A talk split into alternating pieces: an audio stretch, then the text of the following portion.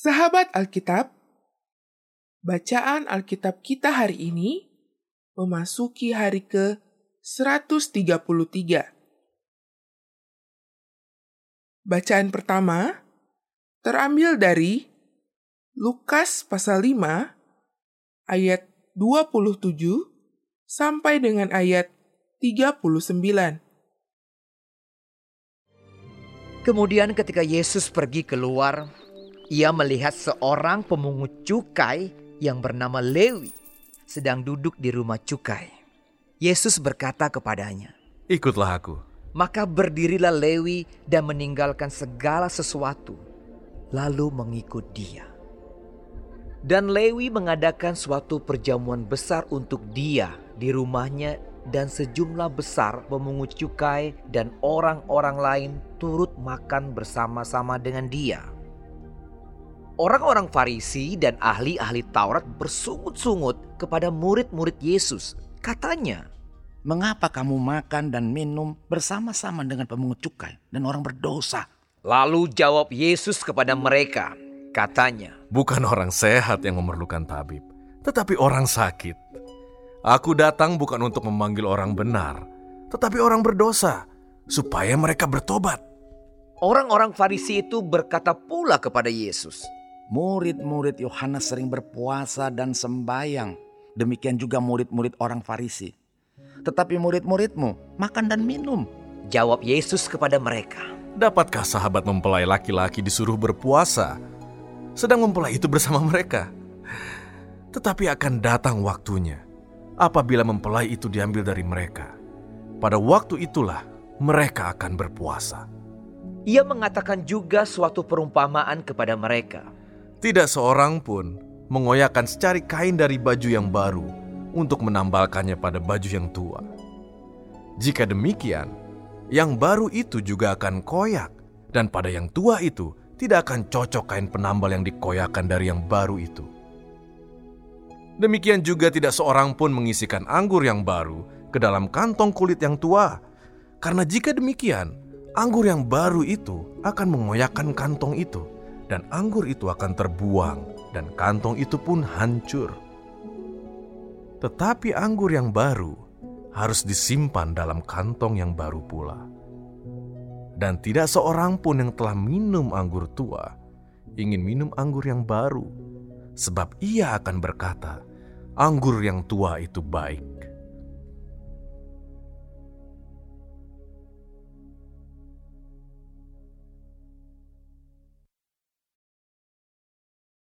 Bacaan kedua terambil dari Kejadian pasal 1 sampai dengan Kejadian pasal 2.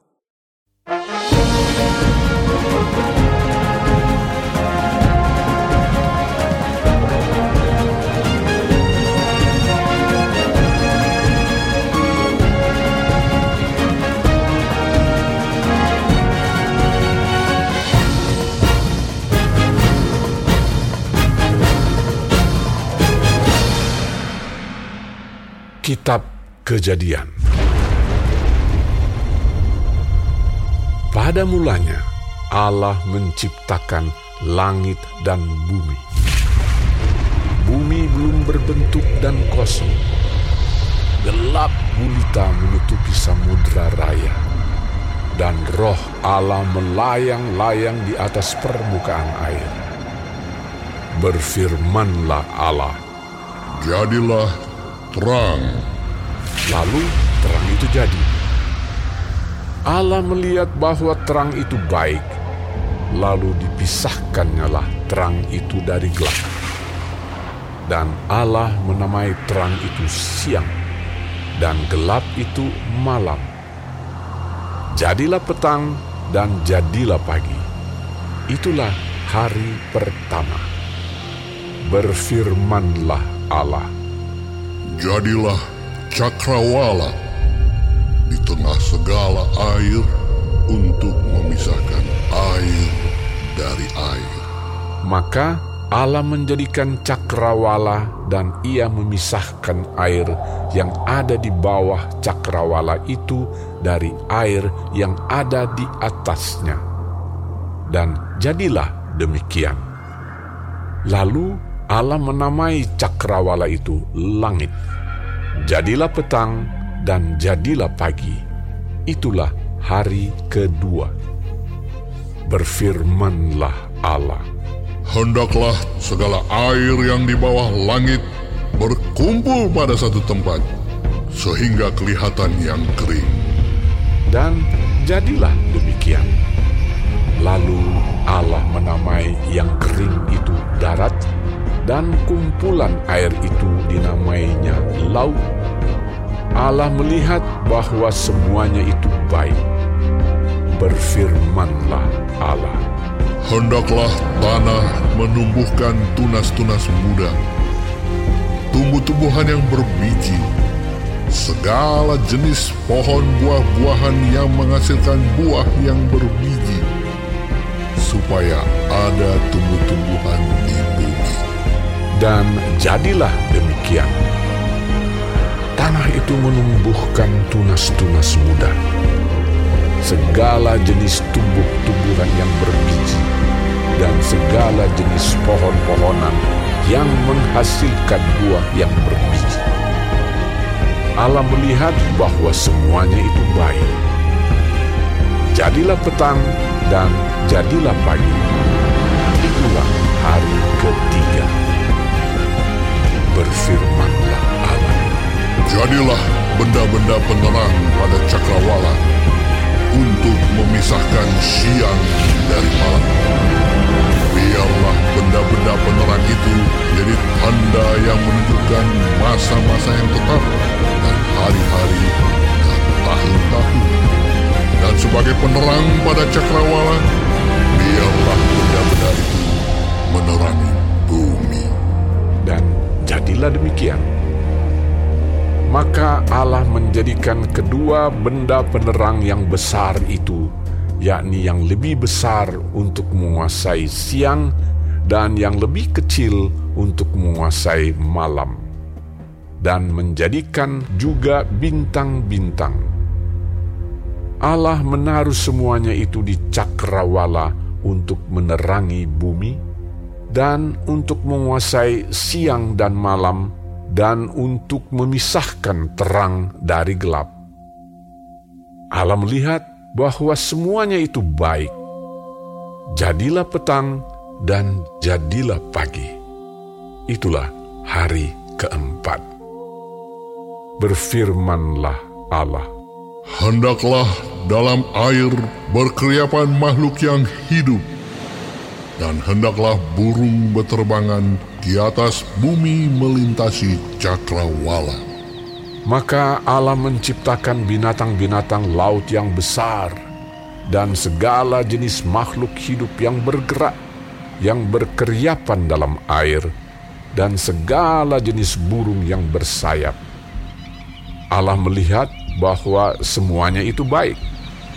Lalu Allah memberkati semuanya itu. Firman-Nya, Berkembang biaklah dan bertambah banyaklah, serta penuhilah air dalam laut, dan hendaklah burung-burung di bumi bertambah banyak. jadilah petang dan jadilah pagi. Itulah hari kelima. Berfirmanlah Allah, Hendaklah bumi mengeluarkan segala jenis makhluk yang hidup, ternak dan binatang melata, dan segala jenis binatang liar. dan jadilah demikian. Allah menjadikan segala jenis binatang liar dan segala jenis ternak dan segala jenis binatang melata di muka bumi. Allah melihat bahwa semuanya itu baik. Berfirmanlah Allah, Baiklah kita menjadikan manusia menurut gambar dan rupa kita, supaya mereka berkuasa atas ikan-ikan di laut dan burung-burung di udara, dan atas ternak, dan atas seluruh bumi, dan atas segala binatang melata yang merayap di bumi.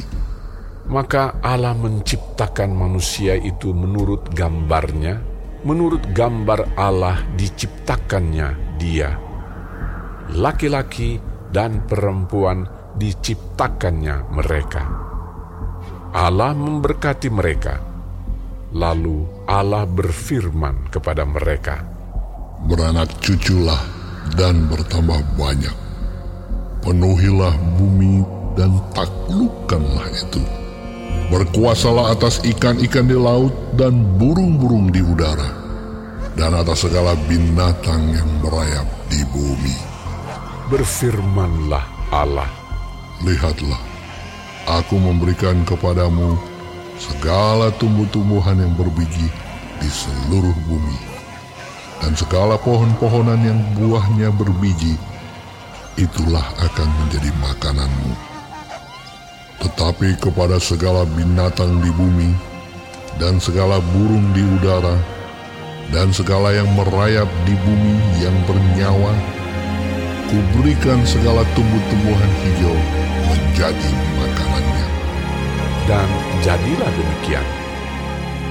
Maka Allah melihat segala yang dijadikannya itu sungguh amat baik.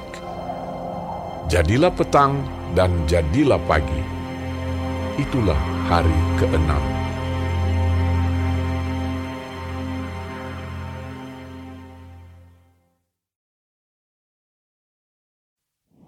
Demikianlah diselesaikan langit dan bumi dan segala isinya. Ketika Allah pada hari ketujuh telah menyelesaikan pekerjaan yang dibuatnya itu, berhentilah ia pada hari ketujuh dari segala pekerjaan yang telah dibuatnya itu. Lalu Allah memberkati hari ketujuh itu dan menguduskannya.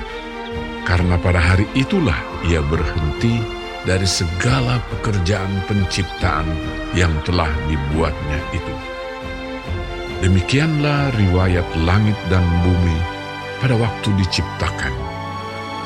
Ketika Tuhan Allah menjadikan bumi dan langit, belum ada semak apa pun di bumi, belum timbul tumbuh-tumbuhan apa pun di padang, sebab Tuhan Allah belum menurunkan hujan ke bumi, dan belum ada orang untuk mengusahakan tanah itu. Tetapi ada kabut naik ke atas dari bumi dan membasahi seluruh permukaan bumi itu. Ketika itulah Tuhan Allah membentuk manusia itu dari debu tanah dan menghembuskan nafas hidup ke dalam hidungnya. Demikianlah manusia itu menjadi makhluk yang hidup. Selanjutnya, Tuhan Allah membuat taman di Eden. Di sebelah timur, di situlah ditempatkannya manusia yang dibentuknya itu. Lalu Tuhan Allah menumbuhkan berbagai-bagai pohon dari bumi yang menarik dan yang baik untuk dimakan buahnya. Dan pohon kehidupan di tengah-tengah taman itu, serta pohon pengetahuan tentang yang baik dan yang jahat. Ada suatu sungai mengalir dari Eden untuk membasahi taman itu. Dan dari situ sungai itu terbagi menjadi empat cabang. Yang pertama namanya Pison, yakni yang mengalir mengelilingi seluruh tanah Hawila, tempat emas ada. Dan emas dari negeri itu baik. Di sana ada damar bedola dan batu krisopras. Nama sungai yang kedua ialah Gihon, yakni yang mengalir mengelilingi seluruh tanah Kush. Nama sungai yang ketiga ialah Tigris, yakni yang mengalir di sebelah timur Asyur. Dan sungai yang keempat ialah Efrat. Tuhan Allah mengambil manusia itu dan menempatkannya dalam Taman Eden untuk mengusahakan dan memelihara taman itu. Lalu Tuhan Allah memberi perintah ini kepada manusia. Semua pohon dalam taman ini boleh kau makan buahnya dengan bebas. Tetapi pohon pengetahuan tentang yang baik dan yang jahat itu, janganlah kau makan buahnya, sebab pada hari engkau memakannya, pastilah engkau mati. Tuhan Allah berfirman, Tidak baik kalau manusia itu seorang diri saja. Aku akan menjadikan penolong baginya yang sepadan dengan dia. Lalu Tuhan Allah membentuk dari tanah segala binatang hutan dan segala burung di udara. Dibawanyalah semuanya kepada manusia itu untuk melihat bagaimana ia menamainya. Dan seperti nama yang diberikan manusia itu kepada tiap-tiap makhluk yang hidup, demikianlah nanti nama makhluk itu. Manusia itu memberi nama kepada segala ternak, kepada burung-burung di udara, dan kepada segala binatang hutan. Tetapi baginya sendiri, ia tidak menjumpai penolong yang sepadan dengan dia. Lalu Tuhan Allah membuat manusia itu tidur nyenyak. Ketika ia tidur, Tuhan Allah mengambil salah satu rusuk daripadanya, lalu menutup tempat itu dengan daging. Dan dari rusuk yang diambil Tuhan Allah dari manusia itu, dibangunnyalah seorang perempuan. Lalu dibawanya kepada manusia itu. Lalu berkatalah manusia itu, Inilah dia, tulang dari tulangku, dan daging dari dagingku. Ia akan dinamai perempuan, sebab ia diambil dari laki-laki. Sebab itu, seorang laki-laki akan meninggalkan ayahnya dan ibunya dan bersatu dengan istrinya, sehingga keduanya menjadi satu daging. Mereka keduanya telanjang, manusia dan istrinya itu, tetapi mereka tidak merasa malu.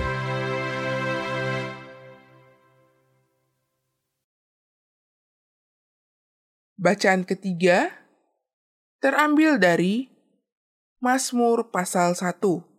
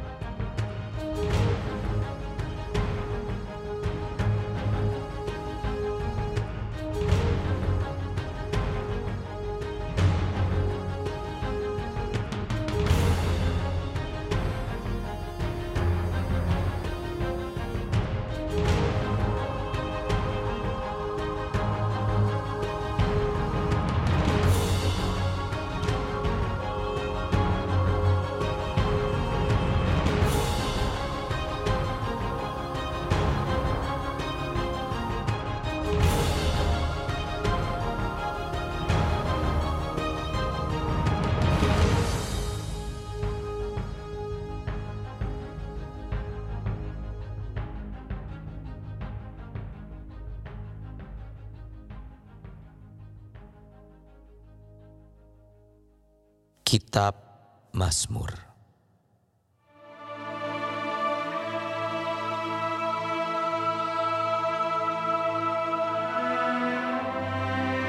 Berbahagialah orang yang tidak berjalan menurut nasihat orang fasik, yang tidak berdiri di jalan orang berdosa, dan yang tidak duduk dalam kumpulan pencemooh tetapi yang kesukaannya ialah Taurat Tuhan, dan yang merenungkan Taurat itu siang dan malam. Ia seperti pohon yang ditanam di tepi aliran air,